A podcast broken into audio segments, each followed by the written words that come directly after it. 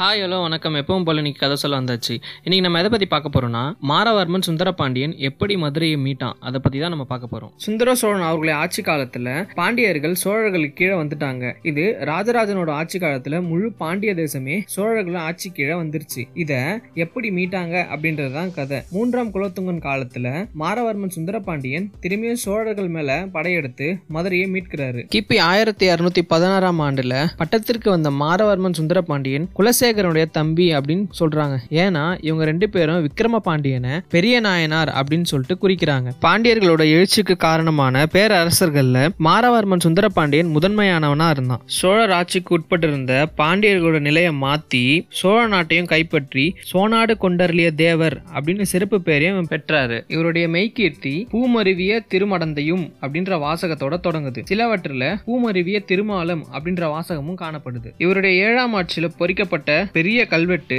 திருப்பரங்குன்றத்தோட பின்புற குகை கோயில்ல காணப்படுது. இவருடைய ஆட்சியில நடந்த முக்கிய சம்பவங்களை அதுல அழகாக தொகுத்திருக்காங்க. தங்களுக்கு ஏற்பட்ட அவமானத்தை நீக்கி சோழர்கள் மேல பழி வாங்குவதற்காக சமயம் பார்த்து காத்து கொண்டிருந்த சுந்தரபாண்டியன் மூன்றாம் குலத்துங்கன் காலத்துல சோழ ராஜ்யத்து மேல படையெடுக்கிறான். விரைவா முன்னேறி சோழ அரசனை போரில் வென்று உறையூர் தஞ்சாவூர் போன்ற நகரங்களை கைப்பற்றிக்கிறான். அங்குள்ள பல மண்டபங்கள் மாளிகைகள் இடிக்கப்பட்டு கொளுத்தப்படுது. முற்காலத்துல சோழன் கரிகாலன் தன் மீது பட்டினப்பாலை பாடிய உருத்திரங்கண்ணருக்கு பரிசா வழங்கியிருந்த பதினாறு கால் மண்டபம் ஒன்றுதான் சோழ நாட்டுல இடிக்கப்படாம விடப்பட்டதாகவும் மத்தது எல்லாமே வந்து அழிக்கப்பட்டதாகவும் பாண்டியனோட திருவல்லரை கல்வெட்டு கொஞ்சம் மிகப்படுத்தி சொன்னாலும் சோழ நாட்டுல பலத்த சேதம் உண்டாச்சு அப்படின்றத தஞ்சையும் உரந்தையும் செந்தழல் கொளுத்தி கூடமும் மாமதிலும் கோபுரமும் மாடரங்கும் மாட மாளிகையும் மண்டபமும் பல விடித்து செம்பியனை சினமிரிய பொருது சுரம்புக ஓட்டி அப்படின்ற மெய்கீர்த்தி வாசகங்கள்ல நல்லா தெரியுது. தோல்வியுற்ற குலத்தொங்கன் தலைநகரை விட்டு ஓடிட்டான். மாடவர்மன் சுந்தரபாண்டியன் சோழர்களோட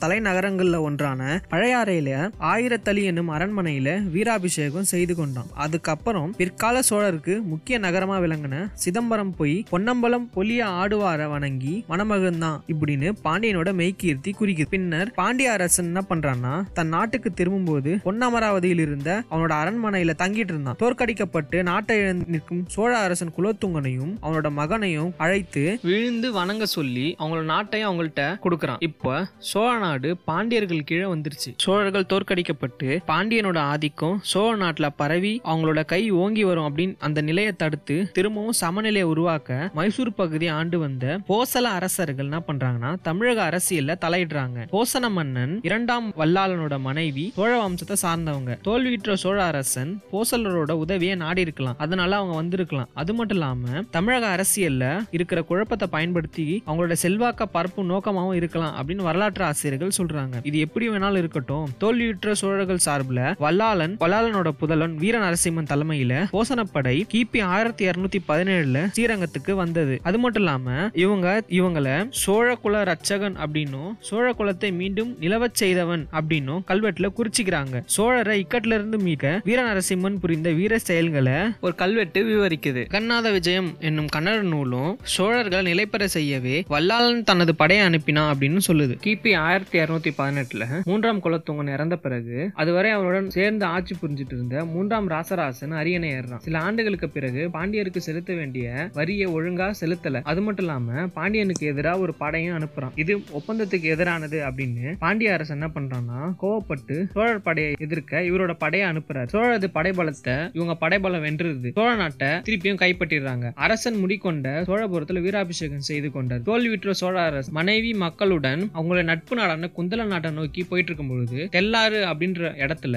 சேந்தமங்கலத்தை தலைநகரா கொண்டு ஆட்சி செய்து வந்த சோழ சிற்றரசன் காடவன் கோப்பெருஞ்சிங்கம் அப்படின்றவன் திடீர்னு சோழ அரசனை வழிமறைச்சு சேந்தமங்கலத்தில் கோட்டையில சிறை வைக்கிறாங்க. இதை கேள்விப்பட்ட கோசல அரசன் வீரநரசிம்மன் இவரோட படையோட ஸ்ரீரங்கத்துல தங்கி தனது படைத்தலைவர்களான பண்ண தண்டநாயகன் பைய தண்டநாயகன் அனுப்பி சோழ அரசனை சிறையிலிருந்து மீட்கிறாரு. இவ்விவரங்கள் அனைத்தும் திருவேந்திபுரத்தில் உள்ள ஒரு நீண்ட கல்வெட்டும் கந்திய கர்ணமிருதம் என்னும் சமஸ்கிருத நூலும் தொகுத்து வழங்குது. கோப்பெருஞ்சிங்கனது வயலூர் கல்வெட்டு அவன் ராசராசனை தெல்லாற்றல வென்று சிறைபிடித்த செய்தியை குறிக்குது. அதே சமயத்துல பாண்டியர்களை போசல மன்னன் வீர நரசிம்மனை எதிர்த்து போராடினானும் காவேரி கரையில மகேந்திரமங்கலம் அப்படின்ற இடத்துல நடந்த போர்ல போசல மன்னன் வெற்றி பெற்றானும் கருதிய கர்ணமிருதம் என்ற நூல் கூறுது. இது மூலமா சோழ நாடு திரும்பியும் ராசராசன் கிட்ட ஒப்படைக்கப்பட்டது. ஆகையால் இரண்டாம் முறையும் சோழன் சார்பாக போசலர் பாண்டியனை எதிர்த்து போரிட்டு சோழ நாட்டை மீட்டு கொடுத்தாங்க. இந்த நிகழ்ச்சி கிபி ஆயிரத்தி இரநூத்தி முப்பத்தி ரெண்டுல நடக்குது. சோழ அரசனுக்கு அப்பப்ப புத்துயிர் அளிக்கும் இந்த முயற்சிகள் ரொம்ப நாள் பயனளிக்கல. சோழ நாட்டை நிரந்தரமா பாண்டிய நாட்டோட இணைப்பதற்கு போசல ஆதிக்கம் சில காலம் ஒரு தடையா இருந்தது. சடையவர்மன் சுந்தரபாண்டியன் பாண்டிய அரியணை ஏறிய பிறகுதான் இத்தடை முற்றிலுமா நீக்கப்பட்டு பாண்டியர் செல்வாக்கு வடக்கே நெல்லூர் வரை பரவியது. இதோட அடுத்த கதையில சந்திப்போம். நன்றி.